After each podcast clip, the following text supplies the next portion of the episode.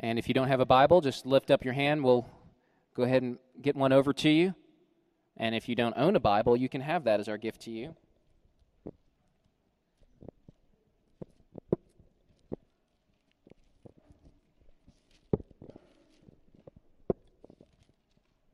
John chapter one, verse fourteen. Apostle John writes, under the inspiration of the Holy Spirit, the Word became flesh and dwelt among us. And we have seen His glory, glory as of the only Son from the Father, full of grace and truth. Let's pray. Father, it's an amazing thing to think that you sent your Son and you tabernacled among us. Thank you for condescending yourself to do such a thing for us, and beyond us, you did it for your glory. Father, I pray for Steve as he preaches the Word, God. I pray that you would empower him by the Spirit, and that our listening would be empowered by the Spirit, so that we may understand what the Scripture says. In Jesus' name, amen. Amen. Thank you, Deemer. And thank you for taking on an extra task this morning. I love that. That was great, just singing those songs together, just with our voices. Matter of fact, we have one more request that came in, Deemer, that we're going to do at the end for the kids, all right? All right. Um, you guys may have seen this video I'm about to show at some point, or maybe you read an article about it. Uh, it happened a few years ago. But I'm going to go ahead and start playing and explain what you're seeing on the screen here. All right. Over to the left here is a young man playing a violin. He'll pick it up here in a second and start playing a violin. This was a social experiment that the Washington Post did in the subway station in Washington, D C The young man there is Josh, Joshua Bell. Joshua Bell. He's one of the most talented violin players in the whole world. And they put him in this subway station with his, uh, his violin case open, and just kind of as an experiment to see if people could recognize um, good music and what people... Uh, if people would even stop and listen to it. Well, anyway, he played for about an hour in the Washington, D C subway station, and as you can guess, he was pretty much ignored, despite the fact that he was playing one of the most intricate and difficult pieces of music that could be played, um, and some of the most fa- from some of the most famous composers in history. Not only that, the violin he's using there is a rare Stradivarius that is... Um, Uh, estimated to be somewhere between three and four million dollars in worth. Okay, take that into the Washington D C substation. You're going to be pretty brave. There he is, and playing this very expensive instrument, playing this beautiful, amazing music, and he himself being one of the most talented musicians in the world. And he was ignored. A few people stopped and listened. There was one story of a, a child who wanted to listen, and the mom said, "We're going to be late," and yanked the child on, and. Uh, Some people put some money in his uh, little violin case. I think he got like thirty-seven dollars over that hour, which actually isn't too bad for an hour's work. But the funny thing is, three nights before, he sold out the Boston Symphony Hall for one hundred dollars a seat. The thing is, this amazing musician playing this amazing instrument and this amazing music was totally ignored. No one stopped to think about what they were hearing, to pay attention to what they were, who they were watching, and what all was going on in front of them. And it makes me think about the Christmas season in this sense. Here we are, you can go anywhere, all around uh, the area, and you'll see the Christmas trees and the lights and the wreaths, and um, you'll see the last person, one person acknowledged him there at the end. I missed that. One person at the very end said, "You're Joshua Bell." And they said, "This could only happen in D C" So one person out of all those people recognized him. But here we are in this culture that we talk about Christmas a lot. We we build it up. It's, of course, the, the, the biggest holiday of the year, and there's all the decorations and everything else. And, and there's even been a little bit of a backlash. You know, a couple of years ago, everyone went from Merry Christmas to Happy Holidays, and there's been a little bit of a backlash to that. Now you're seeing stores say Merry Christmas again, which is nice, or they'll say Merry Christmas and then put every other possible greeting they can put to kind of cover themselves. But we live in, not just at Christmas time, but all throughout the year, we live in a terribly Christ-ignoring culture. And it's most ironic at this time of the year. At this time of the year, when you've got all the music and everything going on all around you, and sometimes I'll hear some of the songs that we sang today with those beautiful lyrics that point to the greatness and the grandeur of Christ and the incarnation, and you'll hear them in the background of a car commercial or something. Because we live in a Christ-ignoring culture, and, and what Christ brought to our world infinitely of greater value than that Stradivarius, and people just ignore him. Ignore Christ. And it happens in the church, unfortunately, as well, that we have a lot of churches today that are talking about all kinds of things at Christmas, but not getting to the heart of what this is really all about. I want us to journey through um, parts of John chapter one here this morning and cause our minds to be turned to the glory of the incarnation, the glory of what happened in John chapter one, fourteen that we read about. I want us to think about who this child is in the manger. Who is this baby? Because I think we have a lot of different uh, Jesuses in our culture. We have a lot of different Jesuses in our churches sometimes. And I want us to think deeply about who this child is. Let us not ignore this child.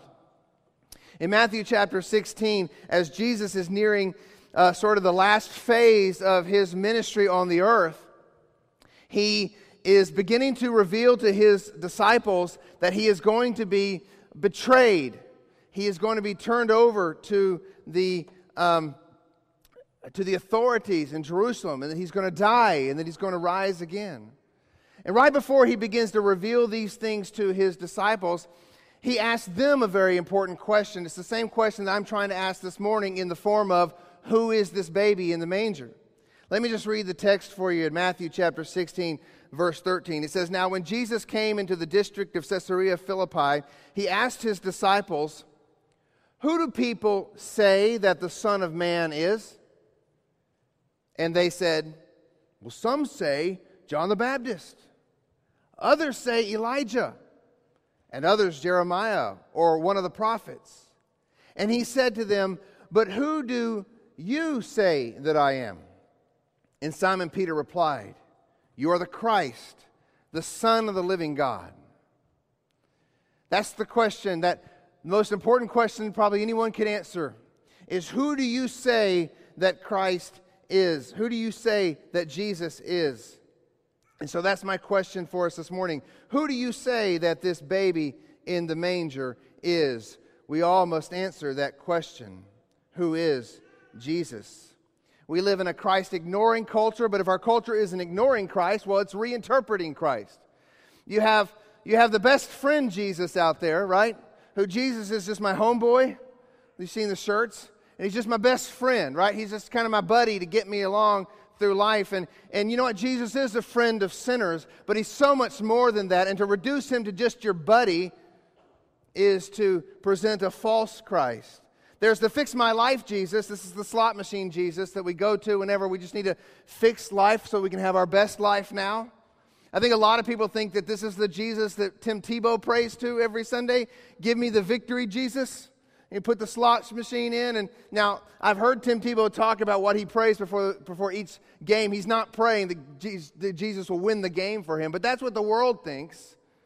And so there's the, the fix my life Jesus. There's the good example to follow Jesus, which is the one that I believe has infected the church too much, and that is we make Jesus some sort of moral character that we're just supposed to somehow figure out how to follow and just be like Jesus. What would Jesus do? Then there's the uh, political Jesus at both Occupy Wall Street and on the other side of the coin, uh, Tea Party. I can go find you pictures on the internet where both of them were claiming Jesus was part of their movement. There's the political Jesus. And then, of course, there's this movement that's been within the academia for the past, oh, decades, and that is to look for the true historical Jesus, where they take the Bible, go ahead and eliminate everything that's of any sort of supernatural um, value and just wipe that out and then get rid of anything else that makes them uncomfortable and say, okay, we're reducing Jesus to these things here. That's sort of the what people call the historical Jesus. But I'd rather listen to the man who was a closer friend to Jesus Christ than any other human being during Jesus' earthly ministry, which is John the Apostle. How does John answer this question, who is this baby in the manger? John wants us to understand the magnitude of the miracle of the incarnation. So before we get into our text, which is John one fourteen, it says, "And the Word became flesh and dwelt among us, and we have seen His glory, glory as of the only Son from the Father." Before that, he gives us thirteen other verses that leave us stunned when we read and understand that the Word, when we know who the Word is, and we read that that Word became flesh. That is, that He became human, He became fully man, and He dwelt among us. Literally, it means He tabernacled with us or pitched His tent among us. The imagery here is huge because it's drawing the reader back to the Old Testament tabernacle. And when they set up the Old Testament tabernacle, you'll remember once it was in place and set up, the glory of God appeared in the tabernacle. And so we read here that He dwelt among us, He tabernacled among us, and we have seen His glory, glory as of the only Son from the Father. But it's what John tells us in the preceding verses that causes us to see what an astounding and incomprehensible mystery the incarnation really is. It's what John tells us in these preceding verses that causes us to get a glimpse of the magnitude of the miracle that happened in that stable in Bethlehem that actually happened nine months earlier. And so I've got three points this morning as we walk through this text a little bit. And the first one is simply this. We're going to talk about the Word made flesh. The Word made flesh, oops, go back one for me, is the pre-existent God of the universe. John one one. In the beginning was the Word, and the Word was with God, and the Word was God. In the beginning. Now imagine you're sitting in a church in uh, in in the Roman uh, colonies and uh, the Roman Empire during those days, and I don't know, pick a city, Corinth, Ephesus, wherever, and this Sunday they're going to be reading from John's Gospel, and maybe you haven't heard John's Gospel yet, and you hear these first words, "In the beginning," and if you know your Old Testament at all, you know what comes next. In the beginning, what? In the beginning, God. But John stuns his readers by saying this, "In the beginning was the Word," clearly drawing the people who are listening to what he's saying back to Genesis one one and teaching them clearly from the very get-go that this Word is God. In the beginning, everyone who knew their Old Testament would have expected the next word to be God, but John says, "In the beginning was the Word." The Word is Jesus, God's final revelation to mankind, God's communication to mankind, God's creative agency, the sum of all God's wisdom, the revelation of all of God's character and nature in the personhood of the second person of the Trinity, the Son. Hebrews one one says, "Long ago and at many times in many places God spoke to our fathers by the prophets, but in these last days He has spoken to us by His Son." Jesus is the Word. Now, some will claim that John here is using this logos, word, in a philosophical sense, as the Greeks of his day did, to refer to the world's controlling rational principle. That's what the Stoics believed. Or teaching that there's that some sort of intermediate, created inter- intermediary between God and His world, which is what Philo taught. But the logos here that John refers to is not a principle or a divine characteristic, ter- characteristic. It's the pre-existent, life-giving person, second person of the Trinity, God. John's concept of Jesus as logos actually opposes Greek philosophy by arguing that salvation comes not by mankind's escape from this world, but by God entering into it and redeeming mankind and restoring all of created order. Jesus is pre-existent. That's what God, John is communicating here when he says, "In the beginning." Before time began, before anything was created, before God began to craft together time and space and matter, the Word was there. Matter of fact, the Word was the agent of creation. We'll get to that in a bit. But as John continues, I want you to notice two things. First, he says, the Word was with God. In the beginning, there was community. Jesus, the Word, was with God. God's nature is such that He is one God in three persons within the Godhead. John doesn't bring the Holy Spirit into the picture exactly at this moment. He does later. But regardless, we see from this text here that God in His very nature is relational. He's a God of fellowship. He's a God of community. And He had that within His own nature before the world began. We started off the Jesus Tribe series just talking about that for two, three weeks, I think. Just talking about God's nature within Himself is a God of community, of fellowship. So this Word that became flesh to redeem men and purchase a people unto Himself did not need us. He did not need us. The rescue mission of the cross was not a self-help program so that God wouldn't be lonely. Well, I read a book once, and the very first line of the book was, God created us because He needed us. I didn't read any more of it. I just shut it at that point. God did not need us. He's not like us with your Facebook page, and you look over and you go, oh, I only have two hundred friends. I hope someone likes me today. God didn't need to be liked or someone to invite Him to be their friend. God had perfect community, perfect relationship within the Godhead. The Father does not need us because the Word was with Him. The incarnation, therefore, is an overflow of God's extravagant love and mercy poured out undeservedly upon us. God could have wiped man off the planet and still been God and still been just as happy in relationship within the Godhead. But He didn't. Instead, the pre-existent Son stooped into time and space and matter and became flesh. So the Word was with God. That's the first thing you notice here in this Uh, first few verses. The Word was with God, but secondly, the Word was God. Just to leave no doubt, Jesus, the Word, was not some angelic, created being or a semi-God that was closer to God than all of other created beings. No, He was, He is God. Lest we be tempted to see the relational aspect of God as requiring that the Word be something other than God or that there be two gods, John says no.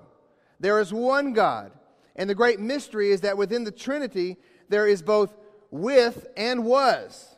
So the Word was with God, but the Word was God. Colossians one nineteen says, for in Him, Jesus, all the fullness of God was pleased to dwell. Philippians two six says, teaches us that Jesus is equal with God. The one true God, therefore, exists eternally and simultaneously as three distinct and distinguishable persons, the Father, the Son, and the Holy Spirit. And the second person in the Trinity, the Son, the Word, took on human flesh and a fully human nature in the historical person of Jesus of Nazareth without diminishing His deity and divine nature in the least bit. He is the God-man. That's why this incarnation is so mind-blowing. That's why it transcends human thinking. Who is this baby in the manger? He is God. Don't let anyone tell you that the Bible never declares that Jesus is God. That is not true. It's all over the place. We could spend months just looking at the many passages in the Gospels alone where Jesus makes it very clear that He is the Son of God and that He is God. Not to mention passages in the epistles like the ones Uh, we've already alluded to, or this one in Colossians one fifteen, where it says, He is the image of the invisible God, the firstborn of all creation. Now, we would misunderstand Paul if we were to understand firstborn to mean that Jesus was a created or birthed person. Instead, Paul intends this word to represent Christ's position. He, as the Son, has the rights and privileges of a firstborn over all the universe. So John goes on in verses two and three. He was in the beginning with God. All things were made through Him, and without Him not, was not anything made that was made. So here's the second point. The Word made flesh is the uncreated creator and sustainer of all things. All things were made through Him, and without Him was not anything made that was made. Now, does that sound a bit confusing? I mean, why didn't John just say He made everything? Or just put a period where right there it says, and without Him was not anything made. I mean, it seems like it would have been a whole lot clearer. But actually, there's no trivial or careless words in Scripture, not a single one. And the Holy Spirit inspired John to say exactly that, because John's being very careful here to point out that Jesus is not within the category of the created. Listen to it again. And without him was not anything made that was made. Okay, so some would may, maybe would argue, well, yeah, Jesus made everything, but God made him first before all everything else. But John says here, without him was not anything made that was made. In other, the, other words, there's a category of things called things that were made. And Jesus does not fit into that category. Jesus is not a made thing. There are things that were made, and there is only one God who is unmade. And Jesus was not made. There is a category here that Jesus does not fit into. Instead, he is the one who created it all. He made all things visible and invisible. Hebrews one two says, but in these last days he has spoken to us by his Son, whom he appointed the heir of all things, through whom also he created the world. Again, referring back to Colossians one, says, for by him all things were created in heaven and on earth, visible and invisible, whether thrones or dominions or rulers or authorities, all things were created through him and for him. And then Paul goes on to say that Jesus not only created all thing, things, he says in verse seventeen of Colossians chapter one, and he is before all things, and in him all things hold together. The author of Hebrews puts it this way. He is the radiance of the glory of God, the exact imprint of his nature, and he upholds the universe by the power of his word. Who is this baby in the manger? Are you beginning to grasp the profound mystery of the incarnation? At the same time that he was being held in Mary's arms, he was holding the universe together. That's an absolutely astounding, mind-blowing miracle. Jesus never ceased to be the Word when the Word became flesh. He created all things, visible and invisible. He keeps them together. So when a scientist looks into the, the depths of molecular structure and they detect the atomic structure with the protons and the neutrons and spinning and all that stuff, and if I got any of that wrong, you can correct me. I am not a molecular scientist, but I'll tell you what, I know this. Jesus is the one that keeps that stuff spinning. And without him holding it together, the whole universe collapses. And while he was being held in Mary's arms, he was actively holding the universe together. That is an awesome truth, an amazing truth. But like the ignorant subway riders in Washington D C, we ignore the maestro of the universe as he beautifully orchestrates and sustains all of created order. Because we live in a Christ-ignoring culture, and unfortunately, oftentimes, our churches practice a Christ-ignoring religion. John continues. Point number three this morning is this: the Word made flesh is the redemptive life and light of mankind. John continues to draw on the imagery of Genesis here with this concept of life and light. Verse four, in him was life, and the life was the light of men. In him was life. Now we certainly can understand from the word life in the sense of our physical, biological existence that our being, our very life, biological life, was created by Christ, and therefore it's attributed to him. But John here is speaking of more than just the physical and biological function, because life is much more than that. And death, conversely, is much more than the ceasing of biological function. What John is talking about here is, as Deemer mentioned earlier, the reversal of the curse. What's John talking about in John chapter one? I love that you said that, Deemer. I was about to say, you just keep on preaching, brother. Okay? Because it was exactly what I was going to say, which means the Holy Spirit was speaking anyway, so perfect. It's the reversal of the curse here. Because when Adam sinned, God said that you will die if you eat of that fruit. And when Adam sinned, he didn't die immediately, but he died spiritually immediately. And immediately all of mankind, along with Adam, fell into darkness and death. But now, the Word has come and has changed everything. In love, He has ransomed us unto life. For in Him was life, life that transcends biology, life that is abundant and full, life of a spiritual nature that restores mankind to God and brings man into light. First John four nine. In this the love of God was made manifest among us, that God sent His only Son into the world so that we might live through Him. God, who by His word in Genesis one three said, "Let there be light," now again sends forth His word to bring the light of redemption to mankind. Only when that life is breathed once again into a dead man by the sovereign work of God can the light ever be seen. Eyes open to the light when life is breathed in to dead men. That's what John means when he says the life was the light of men. It's the life that Jesus gives that allows men to see the light. Only when we've been born again into new life by the work of the Word of God can we begin to experience light, the pure revelation of His truth and character in Christ. Apart from the life of Christ invading our spiritual corpses, we go on rejecting it just as the rest of the world does. Just as the rest of the world does. John one nine. The true light, which gives light to everyone, was coming into the world. He was in the world, and the world was made through Him, yet the world did not know Him. It's like the subway in D C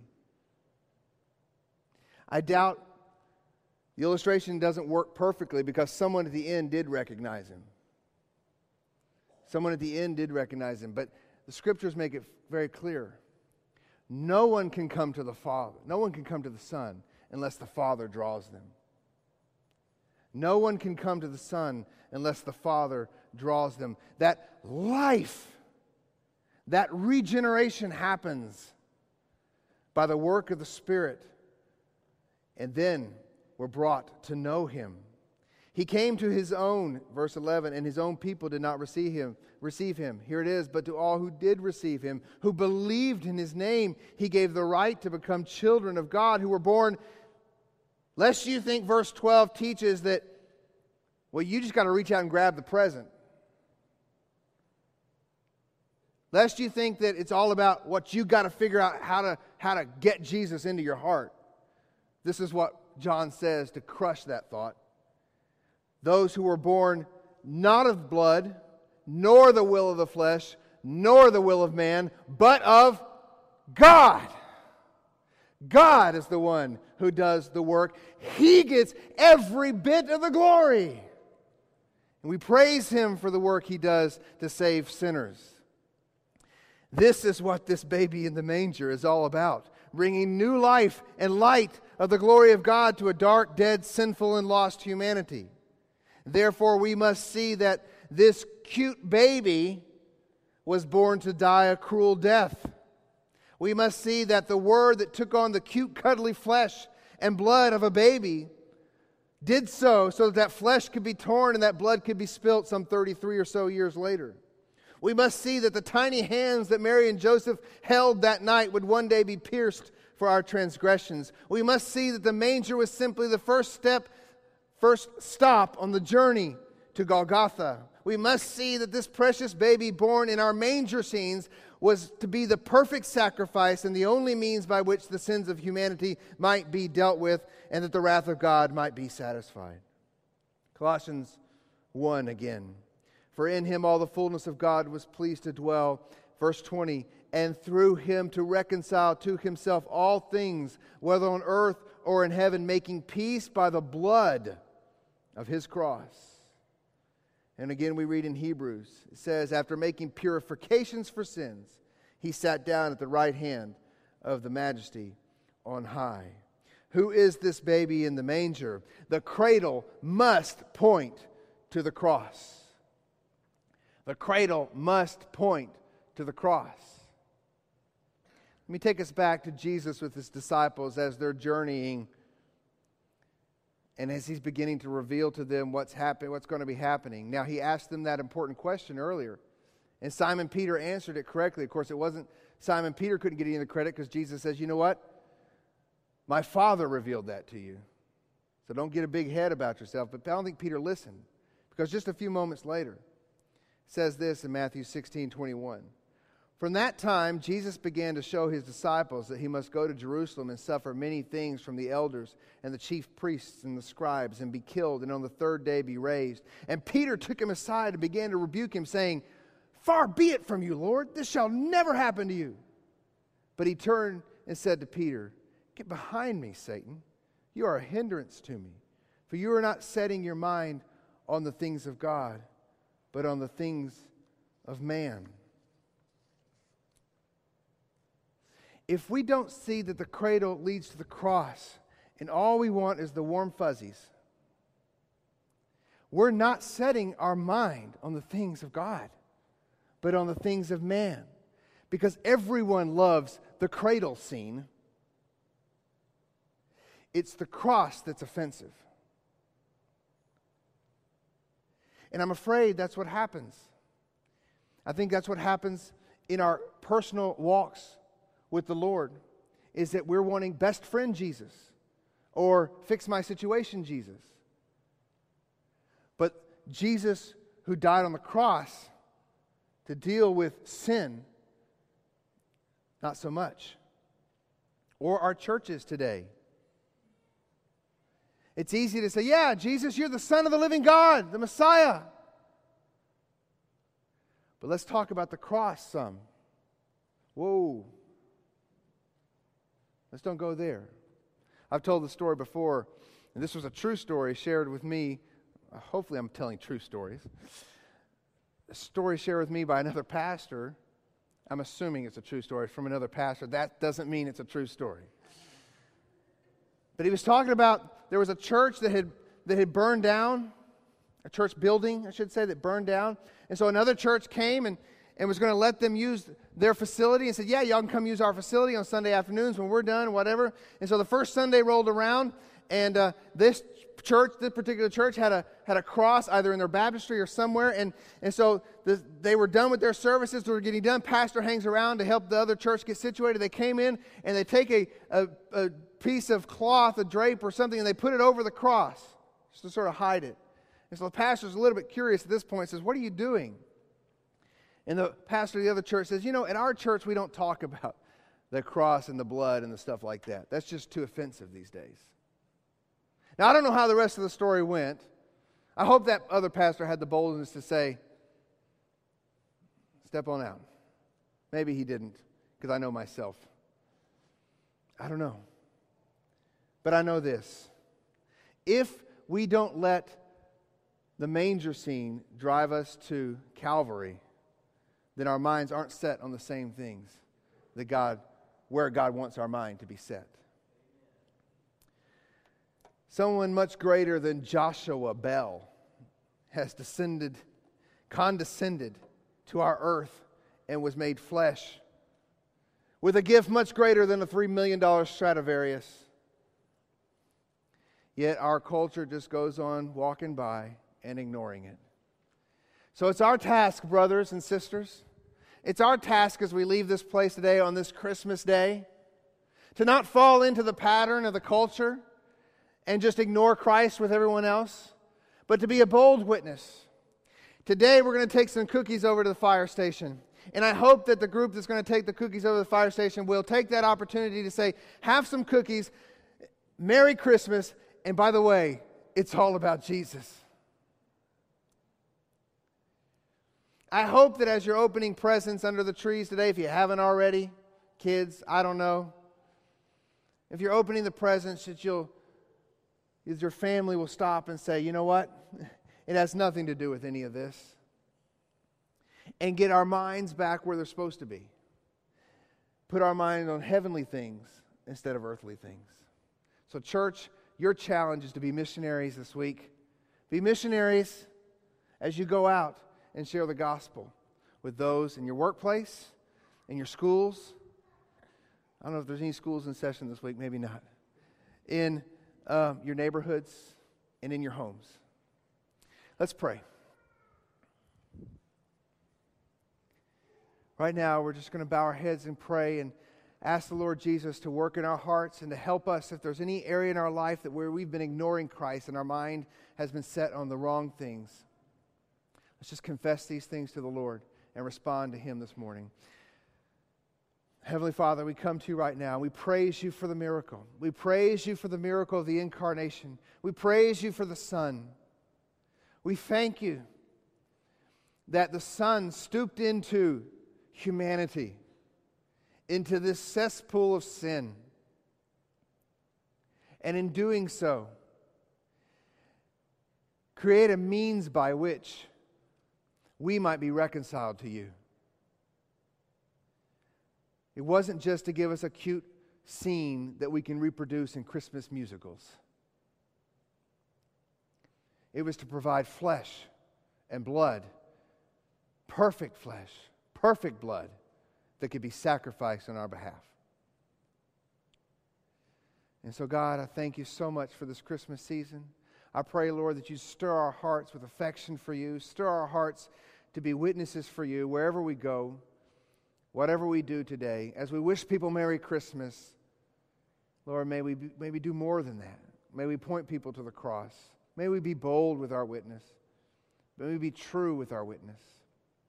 And God, if there's any areas in our life that our eyes have been turned toward earthly things and distracted so that we've become God ignorers, then Lord, forgive us of that sin and restore us to righteousness and cause us to walk in your ways. We ask this in the precious name of Jesus Christ. Amen.